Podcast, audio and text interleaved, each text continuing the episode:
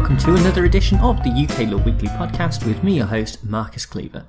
This week we're going to be looking at the case of Lehtimäki and Cooper. The citation for this case is twenty twenty U K S C thirty-three. And this case that we're looking at this week has its origins in one of the biggest divorce settlements that we have seen in recent years. Sir Christopher Hohn and Jamie Cooper got married back in nineteen ninety-five, just as he was beginning his career in the world of finance. It soon became apparent that he was extremely successful in this area and made millions of pounds. By the time the couple were getting divorced back in twenty twelve, there was an open question about the extent of the family's wealth. While Hohn claimed that the assets were worth only sixty-four point three million pounds, his estranged wife Cooper argued that they were in fact worth a stonking eight hundred ninety million pounds. In the end, the court's view was much closer to the wife's, and she ended up with an award of three hundred thirty-seven million pounds. However, this isn't a family law case, and what we are talking about today has much more to do with the family's charitable contributions. The couple were two of the foremost philanthropists in the country, and when they were together they set up the Children's Investment Fund Foundation, which is a charitable company that seeks to help children in developing countries.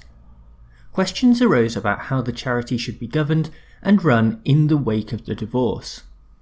It was agreed that Cooper would resign as a member and a trustee, but that the charity would make a grant of around two hundred seventy-five million pounds to Big Win Philanthropy, which was the name of a new charity set up by Cooper. When a grant is made in consequence of a director quitting their office, the legal starting point is section two hundred seventeen of the Companies Act two thousand six, which requires the grant to be approved by members of the company. However, because of the charitable context of this grant, section two hundred one of the Charities Act twenty eleven is triggered, and this means that the grant will be ineffective without the written consent of the Charity Commission. The Commission permitted the Children's Investment Fund Foundation to get the approval of the court, and so proceedings were started in the charity's name, and the trustees surrendered their discretion to the court.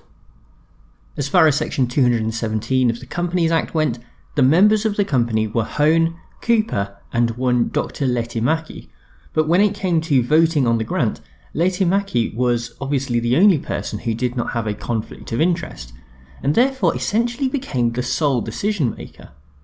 Unfortunately, throughout the entirety of the proceedings, Lehtimäki never stated which way he was going to vote. However, in a somewhat surprising twist, the High Court took that decision out of his hands when it was held that the grant was in the best interests of the foundation, and the judge exercised the discretion of the trustees by approving the grant. Although Lehtimäki was nominally still undecided, he did not feel that this judgment obliged him to vote in favour of the grant, but on this point the judge held firm and noted that Lehtimäki was a fiduciary and that voting against the grant would be a breach of fiduciary duty. As such, the court made an order that required Lehtimäki to vote in favour of the grant. This was appealed in the Court of Appeal, and the judges there held that while Lehtimäki was indeed a fiduciary, he had not threatened to act against his fiduciary duty, only claiming that he would act in a fashion that promoted the charitable interests of the foundation. With that in mind, the order was just discharged. As we pick things up, Miz Cooper now appeals to the Supreme Court to have that order reinstated, requiring Lehtimäki to vote in favour of approving the grant. For the justices, there were three main questions that came up in these proceedings, and so we will discuss each of them in turn. The first was whether Lehtimäki actually even owed a fiduciary duty in the first place, but the answer was a pretty obvious yes. One point of interest was that we are talking about a charitable company here, rather than the more typical charitable trust, but the two are actually pretty analogous. Lady Arden noted that of course in both cases the sole objective is to apply funds towards some sort of charitable goal, and so the only real difference is that the charitable company is not exactly a trust in the traditional sense. However, a trust is not the only mechanism by which a person can become a fiduciary, as that relationship may also be established by contract. In this case, the contract is the constitution of the company, and the fiduciary duty is supported by legislation. The second question was whether the court even has the power to make an order that would require Lehtimäki to vote in favour of the grant. At the core of these proceedings we have a fiduciary who is bound to act in the best interests of the charitable company, and a court judgment that has explicitly stated what those best interests are. So how do those two facts stack up against one another? Well, for the majority, a failure by a fiduciary to implement the decision of the court would represent a breach of fiduciary duty. It is true that under normal circumstances, a fiduciary is able to make up their own minds about what is in the best interests of a company. But that assumes that there are different conclusions that could be reasonably reached about any given question. Once a court has itself reached a decision about what the best interests are, there is only one conclusion and the fiduciary is bound to follow it. Just before we move on, it is worth getting into Lady Arden's dissent on this point. Her starting point was that there is a strong public policy argument in favour of not intervening in the decisions made by fiduciaries, because it is important that people are not discouraged from taking on these roles. Furthermore, it is important that the decisions remain subjective, and the courts do not simply substitute in their own view. After all, Lehtimäki had not yet made up his mind, so it was not as if he was threatening to breach his fiduciary duty, which might have legitimately prompted the courts to step in.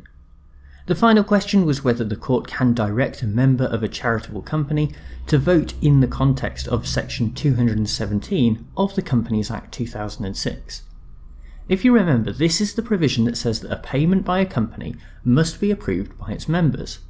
However, when a judge substitutes their own view, it is no longer really a free vote for the member. Lady Arden responds to this point by noting that while the courts will not normally intervene, the right to vote can be restricted by an order under the Companies Act where appropriate circumstances dictate. I think that this sort of decision warrants close scrutiny by ourselves, as close analysts of the legal system. Our fundamental starting point has to be that any person should be allowed to act freely, and logically it follows that this should apply to any natural person like you or I, as well as any legal person like a company. That goes for companies of any size or type, including the charitable company at the centre of this case. There will be times when this freedom has to be limited by the public law system in which we operate. A person cannot simply go out and steal, and companies are subject to all sorts of rules and regulations. Nevertheless, decisions should generally be unfettered, and the courts ought to only step in when it is absolutely necessary to do so. That brings us to this case. Was the Supreme Court right to step in and make a decision on behalf of the charitable company? Ultimately, the result will be a good one. The grant will be made, it fits in neatly with the divorce settlement between Cohn and Cooper, and a lot of good work will undoubtedly be done by both charitable organisations. However, we're not asking about that result. We're asking about the way that result was achieved. Forcing the hand of a fiduciary is a precarious step because it discourages people from acting in that role, especially if they think that a judge can swoop in at any time. A fiduciary does have to be responsible, but should also be able to act on their own conscience. If they fail to do this or act in a negligent fashion, then it, that is the time for legal action, but it is quite another thing for the courts to anticipate bad faith and to impose a decision ahead of time. If it was clear that Lehtimäki was going to act in an unconscionable way, then perhaps there is an argument to be made that the court should step in with an order. But it was made clear several times throughout these proceedings that he had still not made up his mind. Perhaps if the court hadn't stepped in, Lehtimäki would have decided against Cooper, and that would have led to more legal wranglings. But that is better than taking a shortcut and riding roughshod over a central tenet of company law. Well, thank you very much for tuning into this podcast episode, and thanks as ever to bensound dot com who provide the music.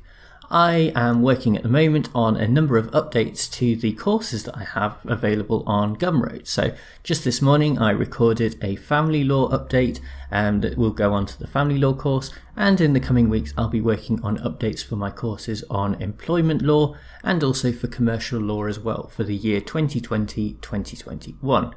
If you're interested in those courses, especially if you're an undergraduate student who is studying one of those modules this year, then this is definitely something that you should check out. It's really cheap, it's about the same price that you would pay for a revision guide, but you get a whole collection of videos that cover a range of topics that will come up on your module, in coursework as well as in exams. Um, if you want to check those out, that's uklawweekly dot com forward slash videos, and you can see all of the choices there. I'll be back with another episode next week, but for now, bye!